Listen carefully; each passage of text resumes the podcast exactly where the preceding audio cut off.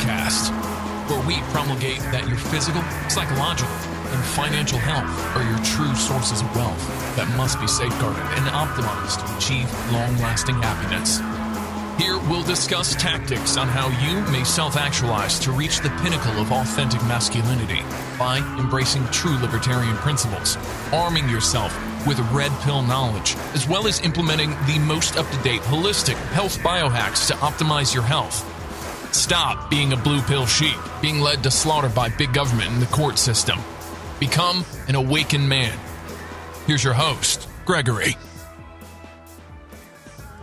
Hello, everybody. This is Gregory, and welcome back to another episode of the Awakened Man. I hope you're doing well today. Today is going to be kind of a follow up to an episode I did way back in 2018 about vaping, about Juul, the big vape maker. And it's fascinating because back in 2018 they were really at the peak of their of their revenue stream. And the episode was about how they target children intentionally because vaping is seen as oh it's a way they ostensibly will say it's a way to get inveterate smokers of cigarettes off of it and wean off into something that is is not as addictive like vaping. But really it was all a front because they want to target to kids to hook them on vaping because there's tons of nicotine they know nicotine's highly addictive so there's been some some follow-up i wanted to glean off of a new york times article that came out on the 11th of october for fda Halting illicit e cigarettes is like catching vapor with a fist. This is written by Christina Jewett. She talks about Juul was once the cool vape, blamed for hooking teenagers on e cigarettes, and is set to pay billions of dollars in legal settlements. Then came Puff Bar, which was hot in high schools until federal officials began impounding those vapes. Then it was Elf Bar and Virtue Bar, Juicy Bar, Lost Mary, Lost Vape, and many more. The latest flood of illicit e cigarettes is arriving from China in Barbie core colors and fruit, ice cream, and slushy flavors, and accounts for a major share of the estimated $5.5 billion e cig market in the United States. The never ending influx of vapes, some offering 5,000 or puffs per device, or escalating nicotine levels, has exposed a gaping lapse in enforcement by the FDA. Shocking that the FDA would be called to see be seen as incompetent in something which has authorized only a handful of options that line convenience store walls nationwide. Members of Congress, two dozen state attorney generals, and even big tobacco companies have stepped in and stepped up their calls for the agency to get the situation under control. Granted, the latest pleas by the tobacco industry are viewed by anti smoking groups as cringeworthy effect to lockdown market share but uh, some others interpret the addition of these odd bedfellows as a sign of a market run amok. And it's true, you know, I, I always laugh when I would see Philip Morris and these tobacco makers do the anti smoking commercials. Because some people are like, oh, it shows that they really care. I'm like, well, no, they know that 90% of people who smoke cigarettes never quit. They have a contained market, so to speak, and they know that most people are going to get off. So it's all about what? PR, right? It's the optic of PR. And so is it surprising that the big tobacco people are lining up on the same side with anti nicotine people and, and parents and all these things? No, it's PR. And also, it's true, right? If they can destroy the vaping industry, well, that's less competition. Agency officials said they had used every tool within their authority to crack down on e-cigarette outlaws, all these these illicit companies that are smuggling stuff in from China. Is it shocking that China is bringing in drugs that are laced with stuff? I mean, no. I mean, this is what they've been doing. I mean, look at the whole fentanyl epidemic, right? Yet recent fines issued by the agency topped out at almost $19,000 per violation, largely targeted, targeted a few products sold at each store. The agency's orders telling six manufacturers to stop selling certain products were directed at U.S. stores, some of which were in small towns. And although the FDA has fired hundreds of warning letters, the effect is barely felt. Flavored vape sales have surged 60% over the past three years to 18 million vaping products a month. When the FDA received expanded authority to regulate e cigarettes in 2016, the objective was to draw a new line in public health Smokers would have an alternative to traditional cigarettes, and tobacco use among minors would remain at historic lows. However, seven years on, nearly 40% of e cigarette users are 25 or younger. Shocking because that was their whole intent the entire time. This is why they have what? Bubble gum flavor, cookies and cream flavor, and all these things. The packaging is bright blue, bright pink, bright green, right? To target the kids, to catch the kids' attention.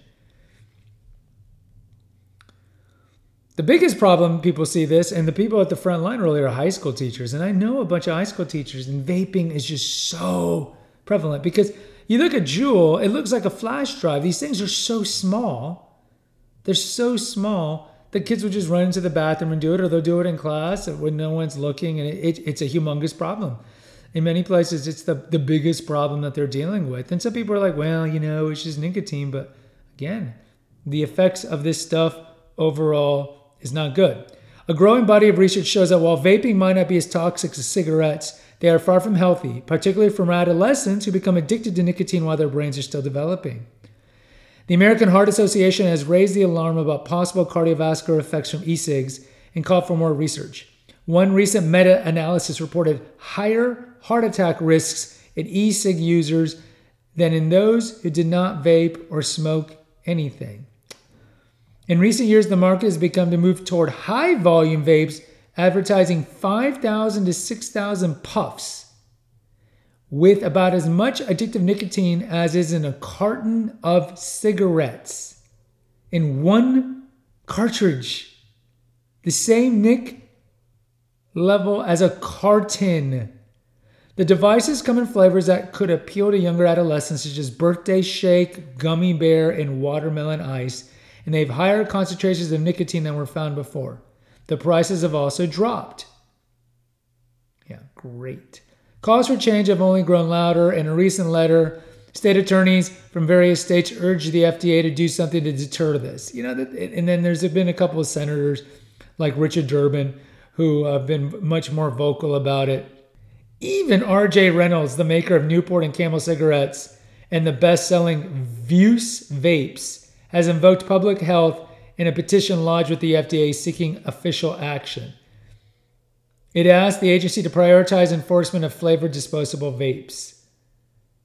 Blah blah spokesperson for the company said that devices aimed at young people and minors threaten the efforts of Reynolds and others to convert adult smokers to e cigarette users. Oh, please, please. Brian King, the FDA's tobacco center chief, said that the agency has ramped up warnings, fines, and injunctions on illicit vape makers, sellers, and distributors. Quote, it's a very complex chess match, not a game of tic tac toe, and we need to ensure that the actions we take are both scientifically and legally defensible. FDA officials met regularly with Justice Department prosecutors, Dr. King said, describing them as critical partners. Nothing's off the table when it comes to law when it comes to enforcement. Please. In late September, the FDA announced 22 fines of $19,000 each against gas stations that received warning letters but did not stop selling Elf Bar products. Elf Bar is one of the illicit ones that come from China. Ooh, 19,000. That's not a lot. The FDA has required e cigarette makers to file applications to sell their products and to submit proof that the products would be likely to compel cigarette smokers to switch, but not to attract new users. The agency has denied millions of applications and let some top selling products remain on market pending decisions. Two years have passed since a court imposed deadline required the FDA to respond to all applications. The lengthy, opaque approval process, marked with legal challenges and defiance of FDA's devices, has opened the door to shape shifting influx of unauthorized vapes that come by air, land, and sea from factories in China where flavored vapes are outlawed. Funny how flavored vapes are outlawed in the country that makes them. What is irony? It's like it's like the parent of a lot of social media users. We had this episode back in 2019, how a lot of the, the CEOs of Snap and Instant, all these things, don't even let their own kids use those devices. And we have a really early episode way back in 20 17 about how Steve Jobs, God rest his soul, never let his kids use his products. Why is that? Because they know that these things are deadly, but they have no problems giving it to the mass market. Right? So China has no problem, even though it's banned over there, because they're ostensibly looking out for their public health of their quote citizens. They're not really citizens, but they have no problem sending it over here. Of course, they don't. Right? The confusing mix of product statuses has prompted the Energy Marketers of America, an organization representing retailers, including convenience stores linked to gas stations, to file a petition with the FDA seeking clarity about which e cigarettes the stores can sell legally. Quote, and these are, of course, the lobbyist whores. Stores, quote, stores are well positioned to aid in the fight against illegal and dangerous products by keeping them off the shelves. It's a problem. Look, I mean, if the application process is clogged and the FDA, if you want to believe them, is doing their best not to allow any products from China that might be pretty toxic and might be laced with who know what, but they're clogged a lot of these gas stations are like, you know what? We're getting these shipments. We're just going to order these shipments from China. They're cheaper, they're popular, and they're not going to care about their consumers. They're not going to care about the kids that come in and want to buy these stuff. They have the same level of nicotine as a carton of cigarettes. They just want to sell their products. So the FDA is is just like, you know, sending these letters and not really enforcing it. And what can they really do? I don't if they find every convenience store I think most of the owners of these convenience stores are going to be like, look, we can still make more money trying to do this black market and just take our chances because the FDA isn't big enough to enforce and, and, and fine every gas station in America. So who do we blame for this? I mean, this is capitalism at its worst, right? These manufacturers in China see a market. Every drug maker in the world sees the market in America, right? And so they're just making the products the FDA is, you know, nominally trying to stop these illegal drugs from coming in. It's kind of like illegal immigration, right? There is a there's a pathwork to legal citizenship, but it takes a long time to go through the official routes. And so, since there's such an insatiable demand for cheap labor in America, there's a supply and demand. So you see illegal aliens coming abroad are coming over the border not waiting for paperwork because there's such a demand. It's the same thing here. So look, in closing, just I mean, I don't I don't need to say this, but if you have teenagers and preteens, the age at which they start sampling this stuff is that age.